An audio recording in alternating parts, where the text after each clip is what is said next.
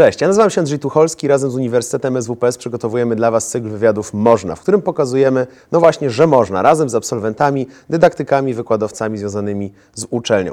Dzisiaj moim gościem jest pan dr Jarosław Kulbat. Dzień dobry. Dzień dobry. Jest pan psychologiem, nauczycielem, trenerem, konsultantem, coachem. Bardzo dużo różnych funkcji i zawodowych, i naukowych. Mam też poczucie, że prywatnych. Czy mógłby pan, jeśli mogę prosić, e, w jaki sposób przedstawić swoimi słowami, czym się pan zajmuje zawodowo i naukowo?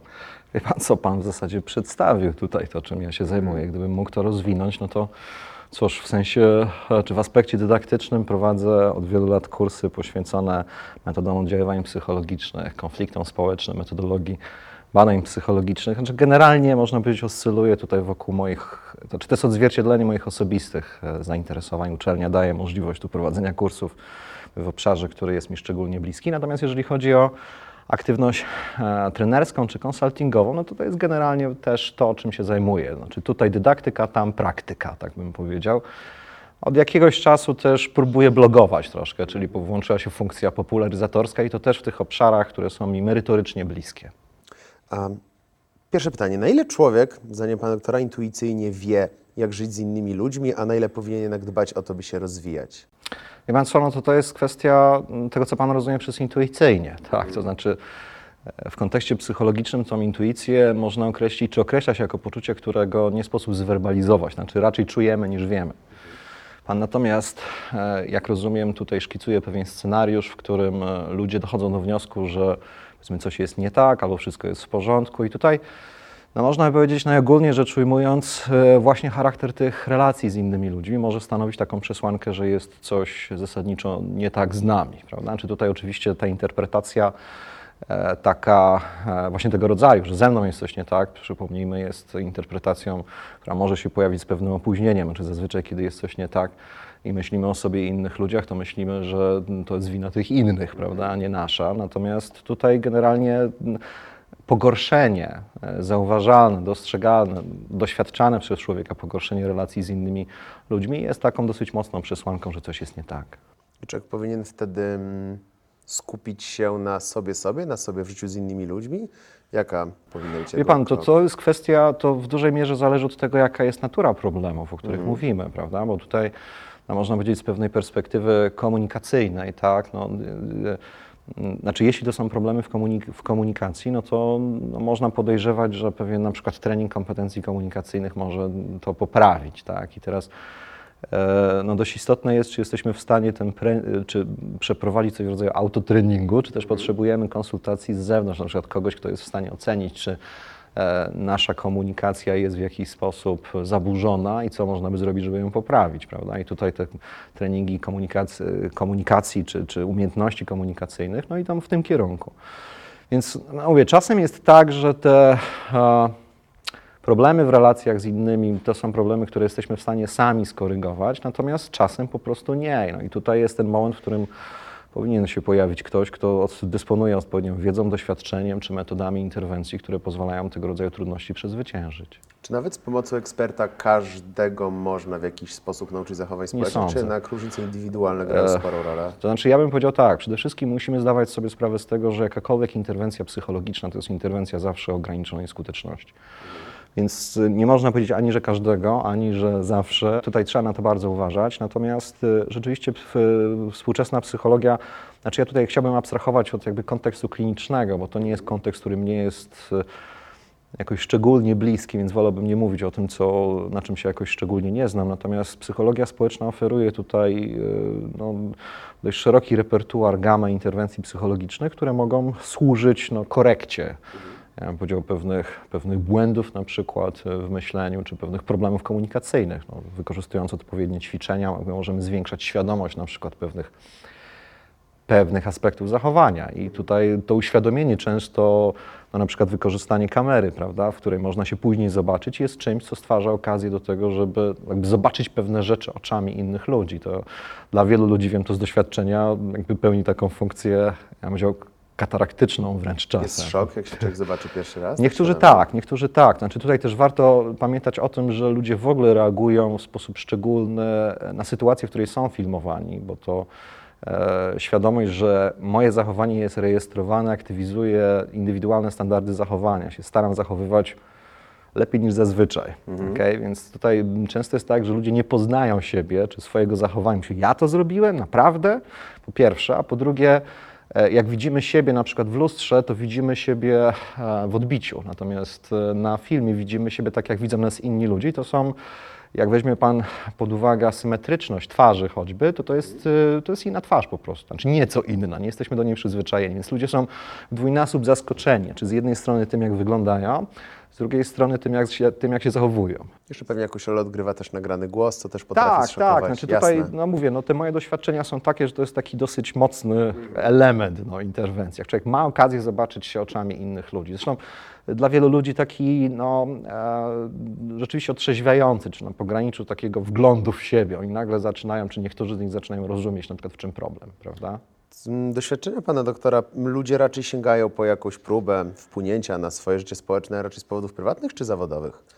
Bo słowo, pan co, ja powiem- kompetencje, one mi się od razu kojarzy z y, kadrami. No więc, y, znaczy ja rzeczywiście, rzeczywiście ci moi klienci, czy ci, którym e, jakby próbuję, czy których konsultuję, bo też nie chciałbym mówić, że ja próbuję im pomagać jakoś, prawda? Znaczy ja jakby odżegnuję się tutaj od, czy nie chciałbym spostrzegać swojej aktywności e, jako aktywności klinicznej, bo to jest jakby coś zupełnie innego. Więc ja mam kontakt zazwyczaj z ludźmi, którzy e, nie mają problemów klinicznych, tak bym powiedział. Okay? Więc tutaj te konteksty, e, w których się z nimi spotykam, najczęściej mają charakter zawodowy. Natomiast tu trzeba podkreślić dość wyraźnie, że problemy w życiu zawodowym e, bardzo często są zapośredniczone w pewnych mechanizmach, które prawie na pewno nastręczają kłopotów.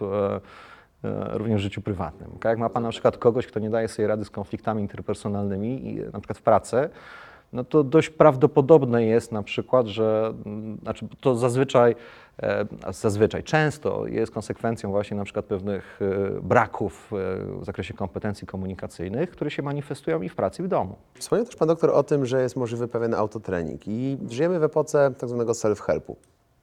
Całe półki są pełne książek, żeby sobie właśnie z auto się trenować na jakiś tam temat. Pana doktora zdaniem można skutecznie dosyć jakieś poważniejsze zmiany wdrożyć samemu, czy mimo wszystko to jest Znaczy, taka ja lektura, żeby się im- poczuć lepiej? Ja myślę sobie, im poważniejsza zmiana, tym, e, tym mniej prawdopodobne, że jesteśmy w stanie to zrobić samemu. Tutaj być może warto zwrócić uwagę i podkreślić, bo to jest taki dość istotny aspekt, z którego ludzie nie do końca sobie zdają sprawę. Rozwój, tak, czy samorozwój jest nieuchronną konsekwencją e, funkcjonowania psychologicznego. Życia. Tak, życia. No. Nasza rozmowa odmienia mnie, odmienia Pana, prawda? Czy w tym sensie nastąpił jakiś, jakaś zmiana, prawda? I teraz e, z perspektywy strategicznej oczywiście pojawia się pytanie, czy to jest zmiana korzystna, czy to jest zmiana niekorzystna. No i tutaj e, najogólniej rzecz ujmując, e, jeżeli te zmiany mają być subtelne, tak? Jeżeli to są zmiany, które przy czym tutaj subtelność zmiany, no mam na myśli, e, mam na myśli tutaj na przykład, nie wiem, zachowania komunikacyjne. Jak ludzie widzą siebie na filmie, który pokazuje ich w sytuacji komunikacyjnej, to można powiedzieć, to doświadczenie, ta inna perspektywa, niecodzienna, zmienia ich sposób spostrzegania samego siebie. I to, można powiedzieć, to jest interwencja, która jest skuteczna. Prawda?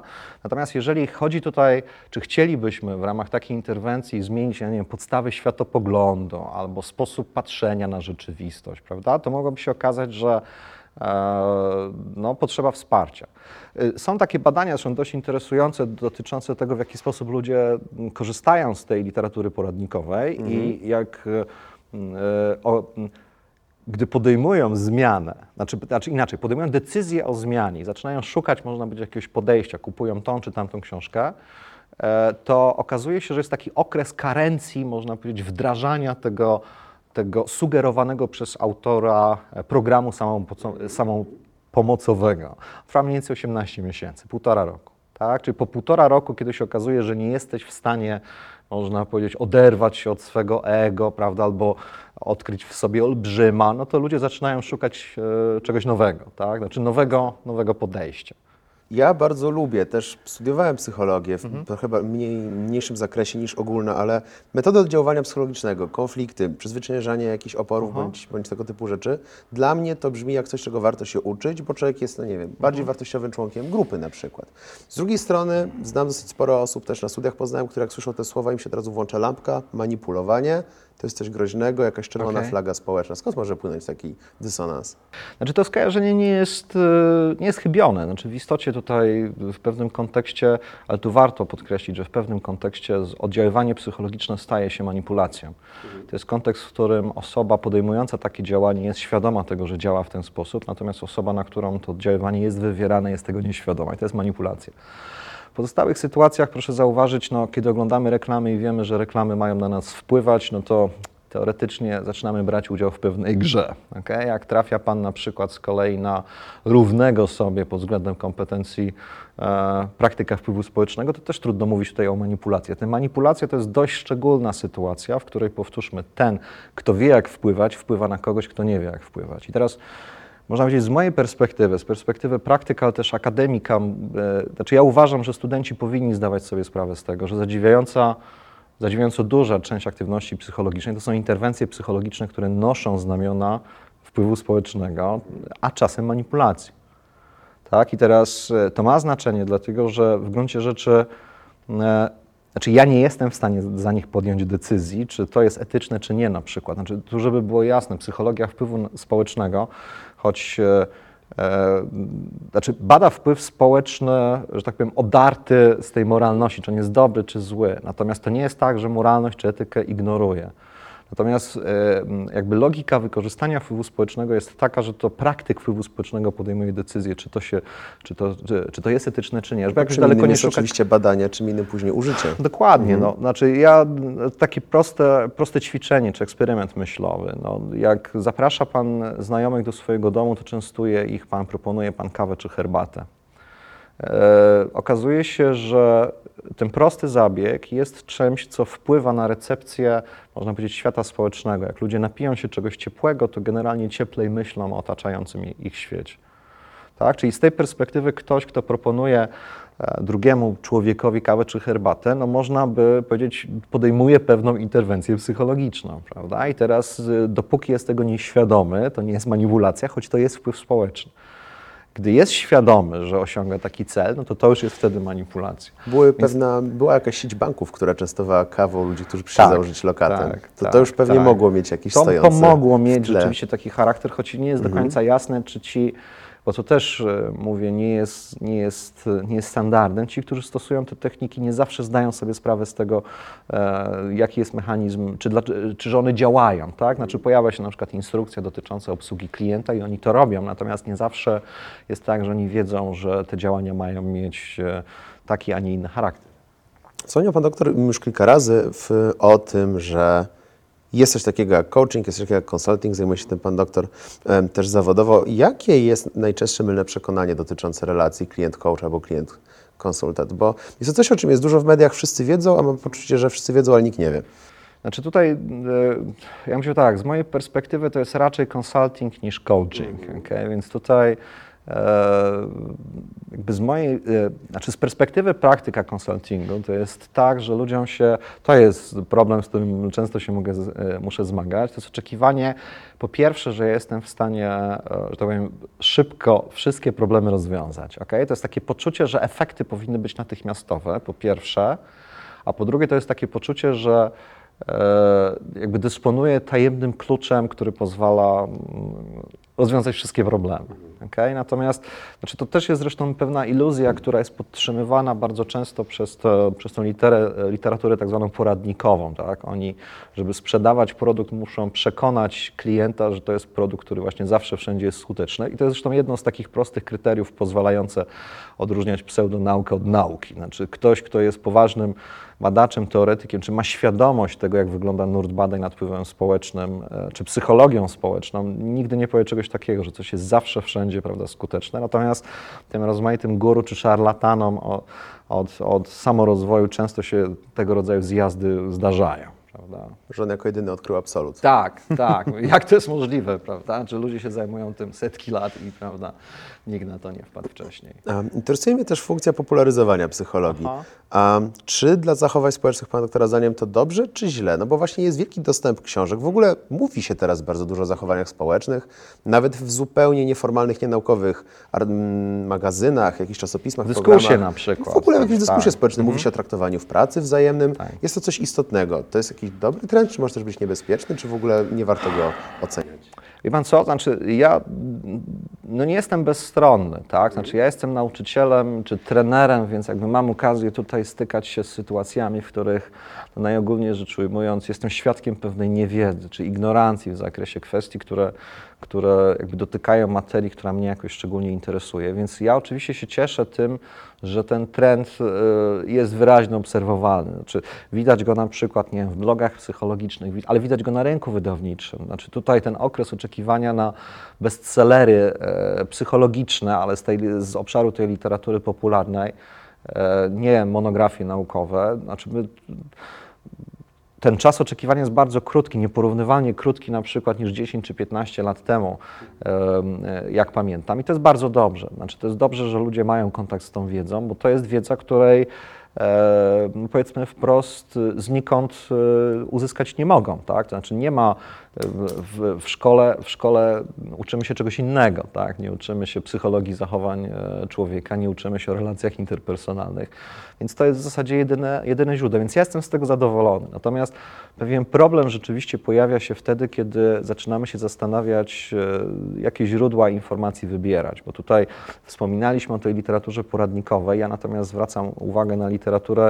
E, ja powiedział, popularno-naukową. Tutaj dla wielu ludzi różnica pomiędzy jednym a drugim jest różnicą e, nie dość wyraźną, czy niezbyt dobrze dostrzegalną i tu się mogą pojawić problemy. Wielu ludzi traktuje tak zwane książki psychologiczne jako psychologiczne, tylko lepiej napisane. Sami księgarze, zresztą jak pan No na właśnie. przykład w niektórych księgarniach e, bez nazw, ale z łatwością można znaleźć poważne książki psychologiczne na niepoważnych półkach, a i odwrotnie. I zupełnie wymieszane, Dokładnie tak. Jedną z dobrych metod popularyzacji czegokolwiek, znaczy ja się również zajmuję, jest właśnie blogowanie. Pan doktor Okej. również prowadzi bloga o tytule korporacyjne Piekło. Piekło, Skąd tak. ta nazwa? Ja już nie pamiętam, to znaczy y, nie pamiętam w sensie takim, w jakim w ogóle idea korporacyjnego piekła była wcześniejsza niż blog. Tylko ja nie pamiętam, czy to było tak, że ja najpierw zacząłem myśleć o kursie, znaczy mam na myśli o kursie tutaj dla studentów, że on najogólniej rzecz ujmując odzwierciedla moje doświadczenia, powiedzmy, korporacyjne. Znaczy zadziwiająco często właśnie, kiedy pojawiają się problemy, czy, czy jakby zainteresowanie świata biznesu wiedzą psychologiczną, to ono jakby wpada w pewne e, w pewne ramy tematyczne. I te ramy tematyczne właśnie no, postanowiłem nazwać korporacyjnym piekłem, głównie ze względu na ten wspólny mianownik tych wszystkich patologii funkcjonowania organizacji, jaką jest na dłuższą metę doświadczanie przez ludzi e, stresu, że generalnie pogorszenia dobrostanu w miejscu pracy, prawda, czy tego rodzaju, tego rodzaju problemów.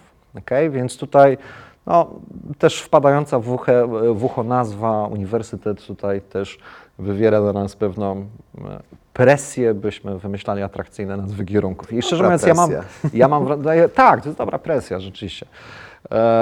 Ja nie pamiętam, czy to było tak, że ja najpierw stworzyłem koncepcję czy ideę tego kursu, a potem był blog, czy, no, ale to generalnie tak to świadczy o narodzinach takiego miejsca, jeśli miał związek z kursem dydaktycznym. Tak, tak. Znaczy, bo tutaj y, no można powiedzieć, ten, ta literatura dotycząca tych patologii zachowań e, organizacyjnych to jest o tyle interesujące, że wydaje by się, że tak naprawdę te patologie występują od czasu pojawienia się organizacji. To prawda. Natomiast systematyczne myślenie, takie, w których te patologie, e, bo też nie mówię o teorii organizacji, ale mówię o psychologii, e, w, która przygląda się rozmaitym aspektom właśnie takiego patologicznego funkcjonowania, konfliktom interpersonalnym, problemom z rolą, plotkowanie, kradzieże w miejscu pracy.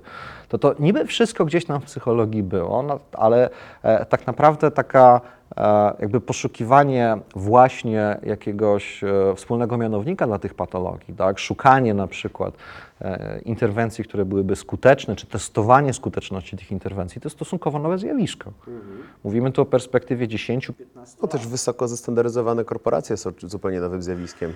No w pewnym sensie tak, natomiast tutaj te, te e, wie pan, plotkowanie to jest coś, co jest problemem zarówno w ponadnarodowej korporacji, jak i w małej, e, w małej firmie, prawda, rodzinnej na przykład, prawda?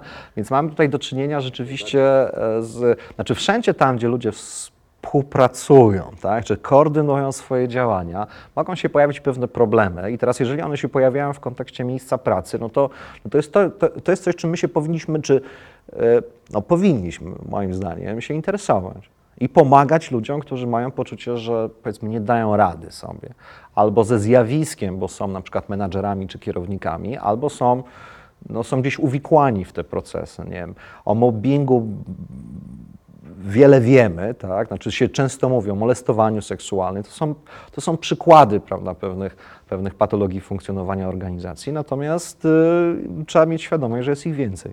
Mhm. I osoby, które właśnie spotykają z jakąś formą problemu na tle, o podstawie społecznej w miejscu pracy, mogą właśnie sięgnąć po jeden z tekstów, które pan doktor opublikował na blogu. No I tam, to, co mnie... znaczy bez przesady, to znaczy ja tutaj też chciałbym jakby podkreślić, że, że tam te teksty, które się pojawiają, to to są teksty, które no, e, inspiracją do tych tekstów jest literatura, to znaczy to też jest e, coś, na co chciałbym zwrócić uwagę, bo można powiedzieć, ta formuła bloga jest formułą, w której w, w gruncie rzeczy można pisać cokolwiek, prawda, nie ponosząc za to jakiejś większej odpowiedzialności. E, I teraz no, ja wyszedłem z założenia, że jeśli już miałbym popularyzować wiedzę, no to wiedzę, okay? nie jakby moje jakieś tam spostrzeżenia pana Henia czy wnioski kurynioski, natomiast e, jakby pokazywać, że, że to podejście oparte na dowodach, to znaczy podejście, które e, skutkuje zgromadzeniem jakichś wyników w badaniach, które ktoś tam publikuje prawda, w renomowanym czasopiśmie, ma sens, tak? żeby ludzie też mieli poczucie, że, że te badania nie do końca są no to w tej percepcji społecznej bardzo często te badania psychologiczne są spostrzegane, ja mam takie wyrażenie, jako oderwane od rzeczywistości, prawda? O, tu jakieś laboratoria, prawda? Natomiast praktyka badawcza jest oczywiście, ja powiedział, znacznie szersza. Są badania laboratoryjne, ale zadziwiająco dużo badań to są badania realizowane po prostu w otoczeniu, w środowisku, w którym funkcjonują ludzie. I jakby chodziło o to, żeby opowiedzieć o tych badaniach. To jest właśnie rzecz, która zwróciła moją mm, główną uwagę, że z jednej strony każdy artykuł, który redaktor publikuje na dole ma przypisy, co jest dosyć rzadkie w internecie. No i niestety coraz rzadsze też w drukowanej prasie, z tymi przypisami różnie bywa. Ale właśnie z drugiej strony dba pan doktor o taką mm, bazową dosyć już praktykę internetową, czyli żeby właśnie tytuł dobrze brzmiał, żeby fajnie się rozchodził. Mm, taki, na przykład, który zwrócił moją mm, szczególną uwagę, było wprowadzenie dla, do intrawersji dla ekstrawertyków. Jest zresztą jeden z ostatnich. Właśnie bardzo mnie ciekawiło, w jaki sposób pan doktor dba o zachowanie tego balansu, żeby to było coś, co, jak rozumiem, pojmie troszkę bardziej like, a mimo wszystko, żeby to miało funkcję popularyzacyjną dla samej nauki. Nie wiem, szczerze mówiąc. Wychodzi. E, no ja próbuję, bo to nie jest, znaczy uczę się rzeczywiście tego tutaj. E, no trzeba troszeczkę, ja mam takie poczucie innego języka, kiedy się, kiedy się e, jakby mówi do różnych audytoriów i tutaj rzeczywiście, no, pisząc te teksty, no powiem szczerze, wyobrażam sobie studentów pierwszych lat psychologii, znaczy, którzy jakby z grubsza wiedzą o co chodzi, natomiast e, ich wiedza jeszcze nie jest e, jakoś szczególnie zaawansowana, bo to też warto zdawać sobie sprawę z tego, że internet, znaczy w księgarni jest tak, że jak ktoś chce kupić książkę, to zagląda do niej. Jak mu nie pasuje styl, no to teoretycznie ją zostawia. Natomiast internet ma to do siebie, że tak naprawdę do tego mojego tekstu ma dostęp absolutnie każdy. I już zdarzały się tam nie wiem, takie wpisy, w których koledzy po fachu na przykład komentowali, że to o, tu tam popłynąłeś, tak, za bardzo uprościłeś.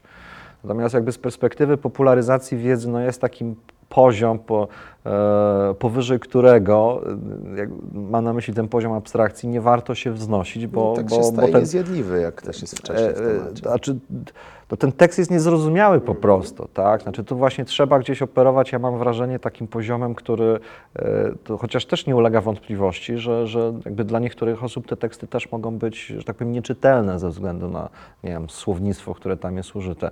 No, trzeba dokonywać jakichś wyborów. Ja to robię, wie Pan, intuicyjnie i w gruncie rzeczy też mam takie poczucie, że z łatwością byłbym w stanie wskazać paru innych blogerów, którzy sobie lepiej radzą z językiem niż ja. No, robię co mogę, tak, tak bym to powiedział.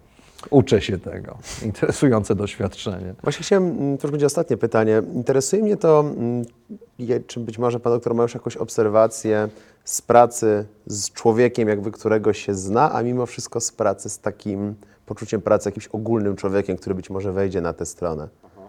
Bo to jest coraz częstsze, że jacyś eksperci właśnie zaczynają mówić do takiego eteru, bo w internecie nie za bardzo widać odbiorcę. No więc właśnie, znaczy to jest taki no, no, odbiorca, który, którego, którego też trudno zdefiniować w momencie, w którym się pisze tekst, bo to nie wiadomo, na kogo ten tekst trafi. Ja szczerze mówiąc nie, nie y, no mówię, wyobrażam sobie jakiegoś modelowego odbiorcę y, w rodzaju moich studentów. Okay? Czasami widzę ich oczami wyobraźni, natomiast, natomiast to nie jest tak, że, że Znaczy mam poczucie po prostu i to też widzę, widzę na przykład y, w, w sposobie czy w tempie, w jakim są powiedzmy te, te, te teksty czytane. Ja też tam widzę popularność tych tekstów, ona jest wyraźnie zróżnicowana. No co z perspektywy e, audytorium jest znaczące, tak?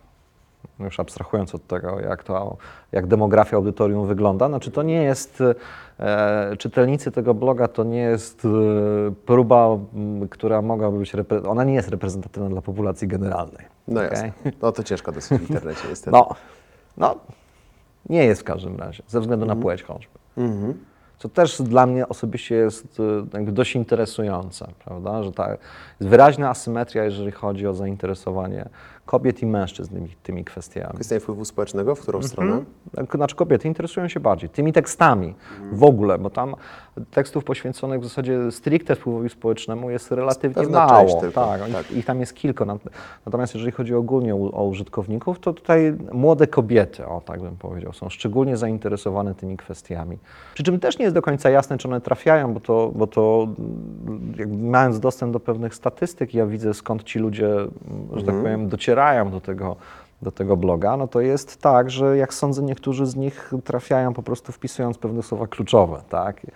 E, I już, i widzą ten artykuł. Nie, nie trafiają na bloga dlatego, że mają poczucie, że żyją w korporacyjnym piekle, tylko mają poczucie... konkretne zapytania. Tak, pytają o samoocenę, pytają o, o introwersję, na przykład Google, a Google im tam podpowiada, że być może tutaj Że poczytać. ten artykuł może mieć Tak, może, wartość. tak. To miło z jego strony. Panie doktorze, bardzo dziękuję za Bardzo czas i dziękuję. za odpowiedzi.